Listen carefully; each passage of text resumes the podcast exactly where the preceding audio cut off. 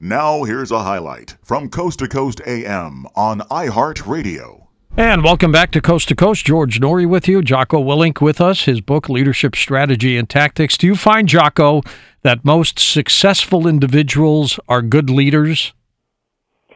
Well, there's different levels of success, and there's certainly people that might not be the best leaders, but they're very good individual contributors, and they do a great job in their individual skill, and they pay a huge contribution to a team. So I'd say you don't necessarily have to be a great leader to be successful. But one thing you will find is even with individual contributors, you know, leadership isn't just about people uh, listening to what you have to say. Uh, leadership, uh, there's a there's a big piece of leadership that is knowing how to follow and knowing how to be a big, good part of a team. So I would say in general, yeah, people that are successful, they have good leadership qualities. They might not necessarily be in a leadership position, but they are able to lead up and down the chain of command to help the team. When uh, when you started doing this, and again we talked about you as a, as a youngster, I bet you had heart though, didn't you?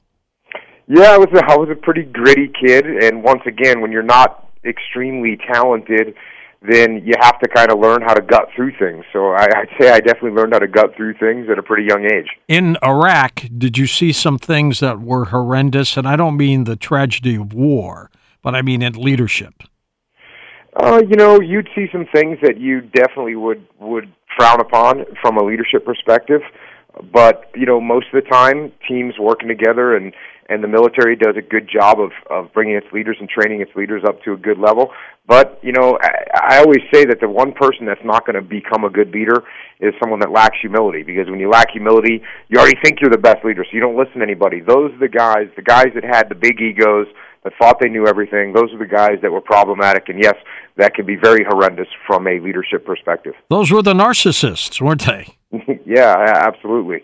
They're they don't listen to anybody else. They don't listen to anyone below them in the chain of command because they think they know everything. They don't listen to their peers because they think they do it better. And, and oftentimes they don't even want to listen to their boss because they think their boss is up in the ivory tower. They don't know what it's like down here. And so, yep, they don't listen to anybody. They don't even do any good self assessments to see if there's anything that they could do better. It's it's a real problem. The ego is is the biggest problem that that leaders have. In your book, Leadership Strategy and Tactics, do you try to train people how to be better leaders? Yeah, well, absolutely. And the and what you can do as a leader is when you when certain situations unfold, there's there's strategies and tactics that you can do to get those problems solved. So, you know, if you've got, for instance, eh, let's say we're talking about egos. Let's say you've got someone that's got a big ego on your team, and and you know, below you in the chain of command, they got a big ego. They think they know everything. They don't want to listen to anybody. There's some strategy and tactics you can do to to give them some humility. And one of the ones that I love to use is I used leadership as a tool often to teach people things. So if I had a guy in one of my platoons that had a big ego and didn't want to listen to anybody, you know what I'd do with him? I'd put him in charge of something. I'd put him in charge of a training mission. And that way he sees how difficult it is. He realizes his own limitations, knows that he's not as good as he thought he was, and it actually humbles him. So there's all kinds of techniques and strategies and tactics that you can use as a leader. What about some leaders who, you know, just lie and do whatever they have to do to, you know, advance? Well, so people like that, uh, I mean, over time, they're going to get found out. And and this is one one that's tricky about this is because you'll have someone that's that's lying, that's stepping on other people to advance, and sometimes guess what? They do get advanced. They do get the promotion because the senior chain of command isn't in the trenches, so they don't see that behavior up close. But the thing is, over time, in the long term, that is not going to work. People do not want to work or follow or have on the team people that they don't trust. Trust is a huge part of being part of a team. You know, trust is what a relationship is, right? If you and I trust each other, we have a relationship. If we don't trust each other, we don't have a relationship. A team is a bunch of people that have relationships with each other. So if someone's untrustworthy, they're not a good team member, and that gets found out over time. Jocko, if you're a parent, how do you work with a child, 10 year old, 15 year old, to get them to develop these skills when they become adults?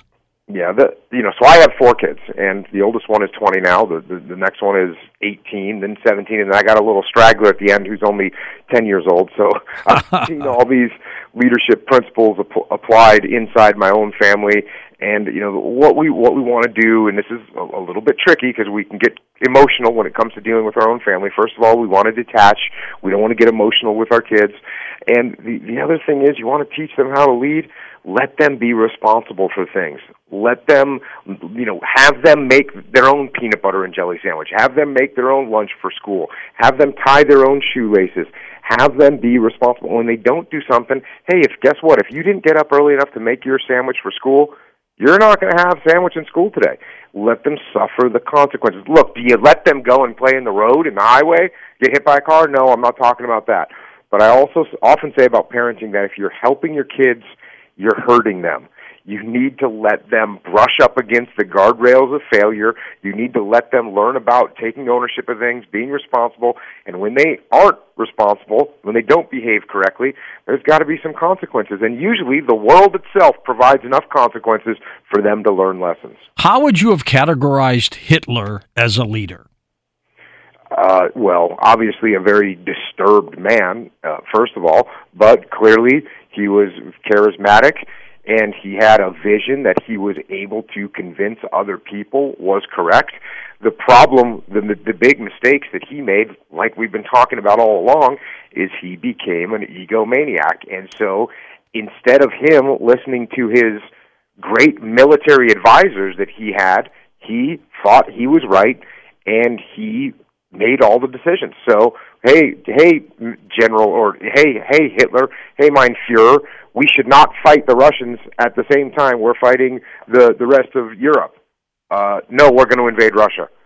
Okay, well, it didn't work out very well. That's a classic example of someone's ego getting out of control, not taking advice from their subordinate leadership, and the you know they end up losing the war. I mean, we're thankful for this, but it was certainly his ego that became a problem. Can a leader, a good leader, be evil? Like I, I would assume Hitler was was evil as all get up and insane, but he may have been, at least for Germany, as they were concerned, a good leader. Well, yeah, and we see where it ends up. So uh, eventually, if someone is an evil person, their their leadership is going to be ended because they're not doing the right things for the right reasons, it and caves in on it's them. It's going to fall apart. Yes, exactly. And then you look at other leaders, you know, people like John F. Kennedy. They liked Ronald Reagan. They liked people like that. Were they good leaders? Did they have traits? Did they have certain traits, good leaders? Oh, certainly good leaders there's there's certain traits that good leaders have and you know uh, you know you look at Reagan and you look at Kennedy there's two good examples is they're both very articulate right and being articulate is a trait that people have and the more articulate you are the more clearly people understand the message that you're trying to pass. So being articulate is a very important trait. Can you become more articulate over time? Sure. You know, if you read and you study and you practice speaking to people, you can become more articulate. But just like, you know, uh, strength training, if you're a weightlifter, there's some people that have more genetic capacity to be to have more strength. And there's some people that have more genetic capacity to be more articulate. And there's a bunch of different traits like that. And no one is going to have you know exceptional traits across the board that are all perfect. It doesn't happen. So what you have to do as a leader when you have an area that you're weak in then what you need to do is build a team around you where you have people on the team that complement your weaknesses with their strengths so if i'm in charge of our platoon and let's say i'm not very articulate and you're my platoon chief and you're articulate, or I would find you at the in the SEAL teams and say, "Hey, George Noory, I, I, he speaks really well. He can get his message out very clearly." I bring you into my platoon, and now when it comes time to put out the message to the rest of the platoon, I say, "Hey, George." Here's what I want you to put out, and I let you do that, and I put my ego in check instead of saying, "Well, no, I want to do everything." No, I say, you know what, George is a little bit better than than this at, than I am, so I'm going to let George put out the work and now we have a stronger team. We have stronger a stronger leadership team because we work to to use our strengths to the benefit of the platoon. Why don't schools teach this to kids? You know, it, it's a great question, and when I look at you know, like I said, I got four kids, all gone through public schooling. There's a lot of things that that you wish that they would teach kids in school, and they just they just don't do it. I think over time, our education system, it it it it kind of it kind of develops in a certain way, and certain things drive whether it's whether it's testing, whether it's trying to get into college. There's certain things that drive schools to teach kids certain things, and I think over time it's become a little bit distorted. I think so too. Yeah, well, actually, both my parents were school teachers. Uh, you know, uh, high school high school teachers. My mom taught English. My dad taught history, and I know there's a, a lot of great teachers. Teachers that my kids have right now. A lot of them are great, um, but sometimes you look at it in at, as a whole, and you say, well, you know, maybe these things could be done a little bit differently. Do you do many live events before companies? Yeah, you know that's I. So I have a leadership consulting company called Echelon Front, and that is what we do. We go around working with different companies, getting their leadership, training their leadership on how to lead, and getting, getting leadership teams aligned so that they can execute well. Yeah, I do it all the time. That's my job. Kind of take us through a course. I mean, how do you handle it? You're you're in front of all these net these these uh, company executives. Do you call them up on stage? What do you do with them? So you know, it's it's a consulting firm. So what we do is we go into a company and we'll spend time figuring out what it is that the well first of all we figure out what the company does but once we've got that figured out which doesn't take very long you know we read they explain to us what they're doing. But then what we do is we spend time interviewing people on the team up and down you're not like the guys in office space though are you?